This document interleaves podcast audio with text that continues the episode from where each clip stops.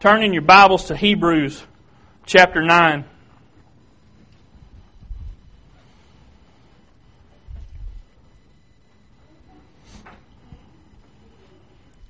Hebrews chapter 9. We'll start in verse 1.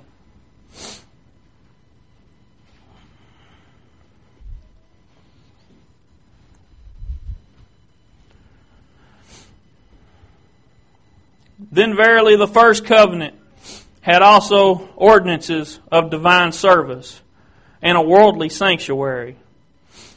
For there was a tabernacle made, the first wherein was the candlestick and the table and the showbread, which is called the sanctuary. And after the second veil, the tabernacle which is called the holiest of all, which had the golden censer and the ark of the covenant overlaid round about with gold, wherein was the golden pot that had manna, and Aaron's rod that budded, and the tables of the covenant. And over it the cherub, cherubim of glory shadowing the mercy seat, of which we cannot now speak particularly. Now when these things were thus ordained, the priest went always into the first tabernacle, accomplishing the service of God. But into the second went the high priest alone once every year, not without blood, which he offered for himself and for the heirs of the people. I titled this message The Holy of Holies. And what I want to talk to you about today is this, this place that was set up in the temple. This was the dwelling place of God. And the only person, as you can read from this scripture we just read, that had access to this uh, room was the, the high priest. He only went in there once a year. And as that scripture says, it was not without blood that he went in there. He didn't. This wasn't something you did uh, casually. I want y'all to understand that there's reason to fear God, especially when you come into His presence in, in our current condition. Or at least in their current condition at this time. You know, these, as a sinful people, when you come into the presence of pure holiness and, and just righteousness and there's no fault or, or, or anything in Him, He's just perfect when you come into the presence of that kind of power, you're, you're just wide open. You are in a position where you're about to be subjected to just power that is immeasurable. And you need something to cover all of your faults and your flaws. And you know, the priest went in there with, with blood. It says he didn't go in without blood. Because he needed something to offer. Something to atone for his sins. You know, we've talked about these things several times over the past week, and, and I know God is trying to make a point through all this. As long as I live, I hope I never stop preaching Jesus. You know, I can look through this Bible and I can find all kinds of things to preach about. But I want y'all to know that the most important thing is, is salvation and what Jesus did when He came to this earth. You can find all kinds of things that make you feel good and give you warm, fuzzy feelings inside. But if you don't know Jesus as your Savior, you might as well just go home and go fishing. You might as well sit at home and watch TV. Find some TV preacher that'll make you feel warm and fuzzy because there ain't nothing else in this world that's important if you ain't got Jesus in your life. The, the whole point in being a Christian is finding that little something that's going to set you apart from the rest of the world. And that's when Jesus comes into your life, He begins to make a change. Now, this place was only accessible by the high priest. You know, I've I've heard stories anyway. I've never actually done the research myself to find out if it's true, but I've heard that they would tie bells onto the bottoms of the priest where they wore pants or robes or whatever. They would have bells on the bottom. And they would tie a rope around them. And when it got to the point they stopped hearing them bells, they would just pull him back out because he was dead. So this was something very serious. I want y'all to understand that they, they could only do this one time a year. So if you had sin in your life, you had to carry it all year. You had to carry the guilt and the and the all of the repercussions that come from it because there was only one opportunity for forgiveness. There was only one opportunity to have your sins covered by the blood.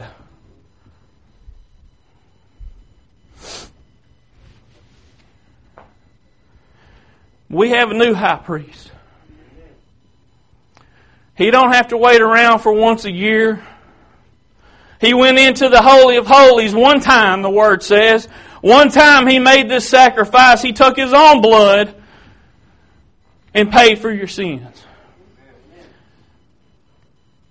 This ceremony I've been telling you about was a shadow of what Jesus came to do. It, it was just a little, a little glimpse into the depth of what he came to do. Understand what that means. This, this ceremony was very detailed in how things had to be done, but that just didn't even scratch the surface of what Jesus did.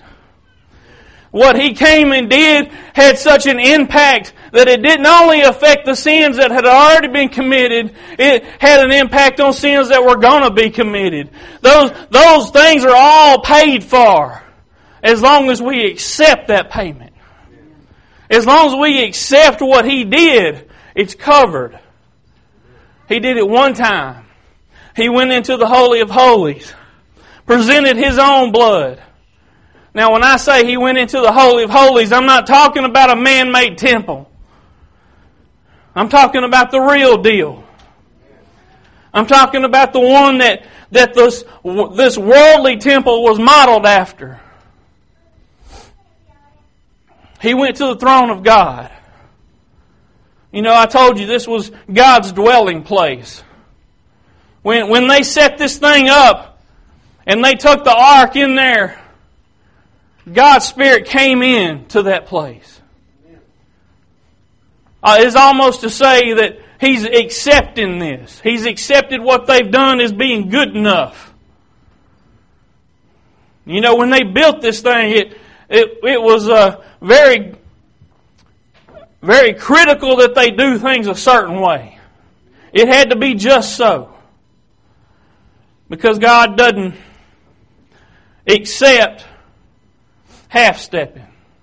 You can't just do it a little halfway and, and think that'll be okay. No, when you're dealing with the law of God, it has to be a hundred percent. But you can't live a hundred percent. You can't live a perfect life. The Word tells us that without the shedding of blood, there's no remission of sin. Turn to Hebrews 10, verse 1. For the law, having a shadow of good things to come, and not the very image of the things, can never with those sacrifices which they offered year by year continually make the comers thereunto perfect. For then would they not have ceased to be offered?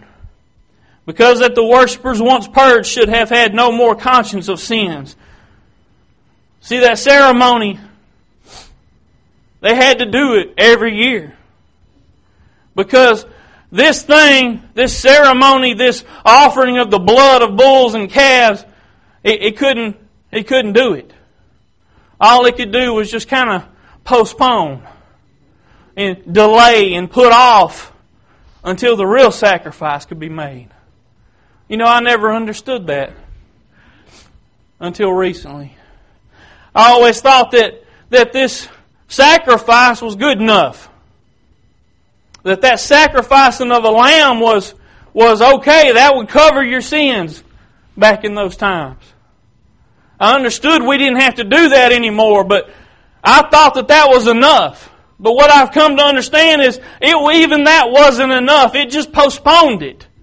It just delayed everything until the real sacrifice could be made, until there was an opportunity, because you know, those people that offered sacrifices. Listen to me. The Word tells us that before Jesus ascended into heaven, He first descended into hell. He went and He led captivity captive. He went and preached to those that were there waiting. Who were they? All those that had died before. All those that died before He offered Himself. They had a choice right then. Am I going to accept this sacrifice that He made? Or am I going to reject it? So you see all those sacrifices they had made in the past, they just postponed it. It just, it just put it off until Jesus made His sacrifice. When that perfect sacrifice was made, when He went into the Holy of Holies and offered His own blood on the mercy seat, then there was remission of sin. Then there was atonement. What does atonement mean? It's, it's giving something in place of what was lost. It's offering something up that will make everything okay again. Let's put, give you a real world example. When you go borrow money from the bank, do you just pay back what you borrowed? No, you, you pay with interest. That's your atonement. You're giving them back something that made it worthwhile for them to loan it to you. When Jesus offered His blood, He, he gave it so that it would be worthwhile for God to forgive those sins. It was, it was a, such a wonderful offering that it made it worth having to put up with us. It made it okay then. Not to sin, but that we had sin. We could come into His family and into His presence as long as we accepted that offering that He had made.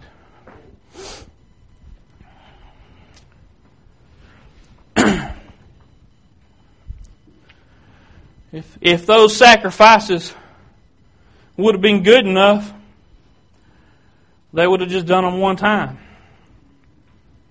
They wouldn't have had to keep doing them over and over, continuing to delay and put off. They wouldn't have had to. It would have been good enough. Skip down to verse 19.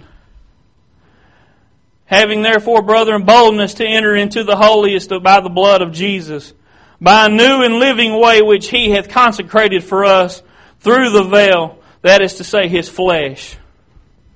I told y'all that this worldly tabernacle was just a shadow. It was just a, a glimpse into what Jesus came to do. That veil that separated the Holy of Holies from everybody else. There was a dividing wall there. There was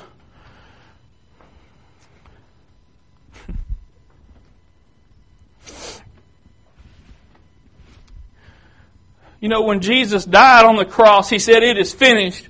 And at that point, not only did the earth quake, but that veil in the temple was torn from top to bottom. It was just torn in half. At the same time, his flesh was torn and his, his, his body was broken and bruised that, that gateway was made for us, that we can come into His presence and, and we can, we can dine with Him and we can serve with Him. We can be covered by the blood of Jesus. Understand that that veil is just another shadow of Jesus' flesh. It's just another picture. When that veil was torn, it made a way. When He died on the cross, He made a way. He gave us an opportunity to come into His inheritance. There's so much that is symbolic in this word. And you know, when you look at it, it's real easy to miss it. But when you see it, and you know some of these things, I don't know, some of y'all may still be sitting there not understanding what I'm talking about. But you know, the Word tells us that some things are just spiritually discerned. You can't understand them in the natural.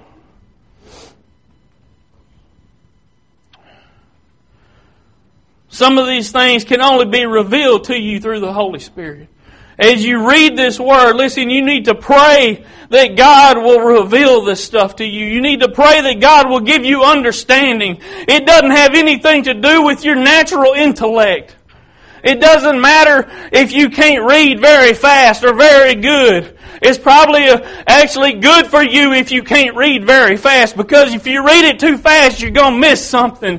You're going to miss the depth and breadth of what God has to offer in His Word. There's so much more there that's available for you. If you take the time to dig in and find out what it is God is trying to say to you, you'll see things that you've never seen before. You begin to see that God is real, that God had a plan, that He didn't do anything based on a reaction he understood what it was going to take from the beginning of time to bring you into His family. He knew what it was going to take to make it real to you and make you, help you understand what it was to be like Him.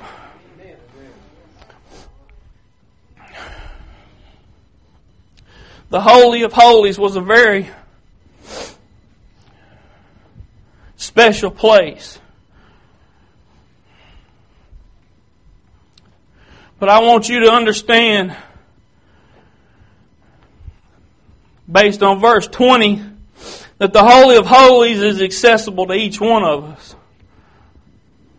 You may be sitting there thinking in the natural, saying, well, how the temple was destroyed a long time ago. But I want y'all to understand that the Holy of Holies is not what was put on this world. That was just a picture of it. It was just an example a little small portion of what God had to offer. Understand that anything that you ever see out of God in the Word is just a small taste of what He really is. When you look into this Word and you find out that the real Holy of Holies is where God is now, and you know that the Word tells you that Jesus, our high priest, is standing at the right hand of the Father making intercession for us right now. It's through Him that we have access to that place, the most holy place. The Jews relied upon this high priest to go and make atonement for their sins. And they had to wait till he came back and said, okay, it's done. You're good for another year. You don't have to wait though. You don't have to wait around on some preacher to tell you that you're okay now. You don't have to wait around for somebody else to say, well, you'll be alright. You don't have to go to the doctor and wait to say, here some psychiatrist tell you that you're all going to be okay now. No, you can go to God right now and, you know, I want to tell y'all something. Sin is burdensome. When you carry it around with you, it just weighs you down. It hinders your life.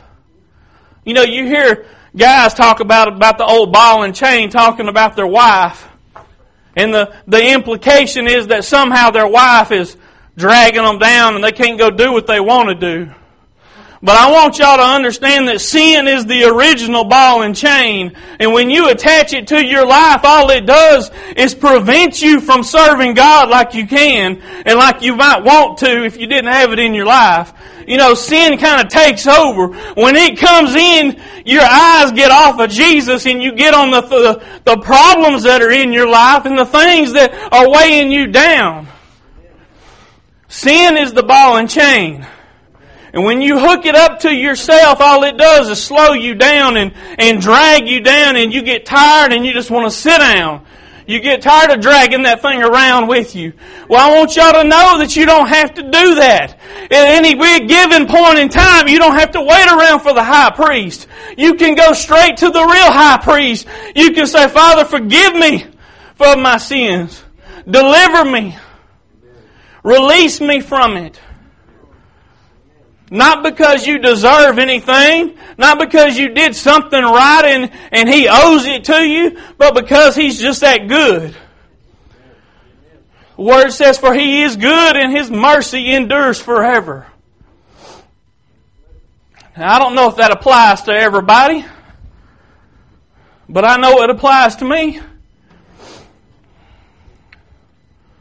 If you can't say that, then you need to find something that'll help you say it.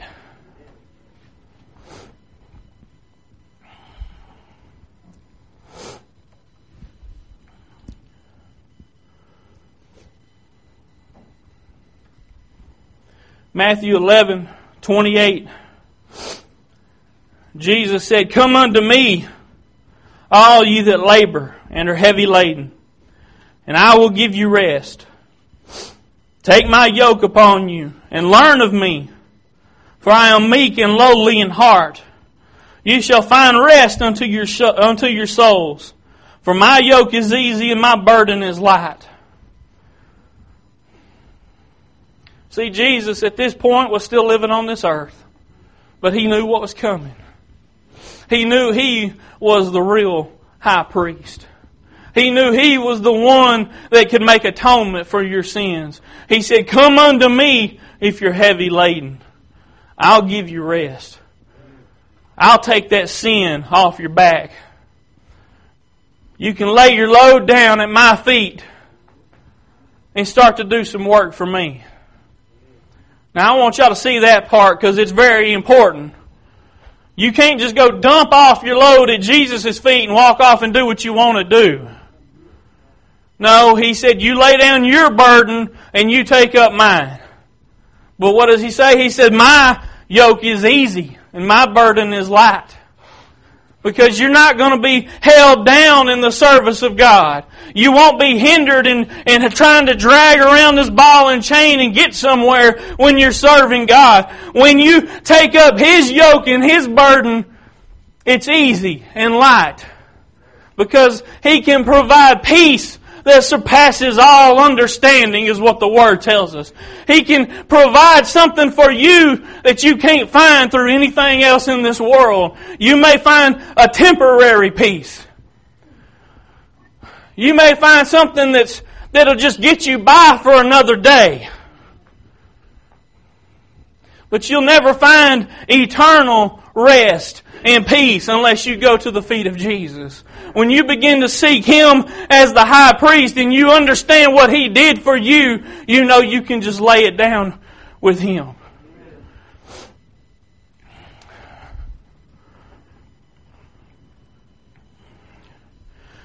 I don't know why I'm preaching this today, but I think, I think there's somebody here that needs to hear it. I think we need to be reminded that You know, it, it never ceases to amaze me the favor that God has for us.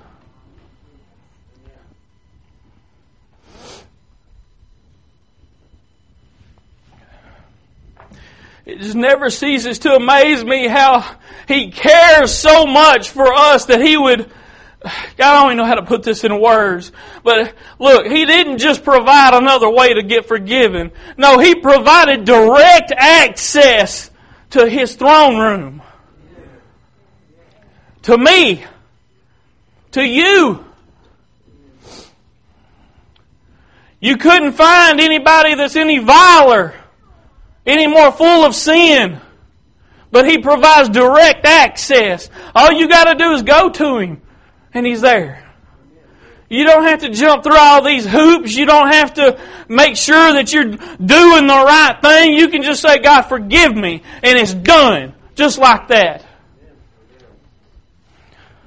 I don't understand that kind of favor. I don't understand that kind of grace and mercy. I can't put it into words. I can't wrap my mind around it and understand it because it's just so great. But he does it anyway because he's God and he can.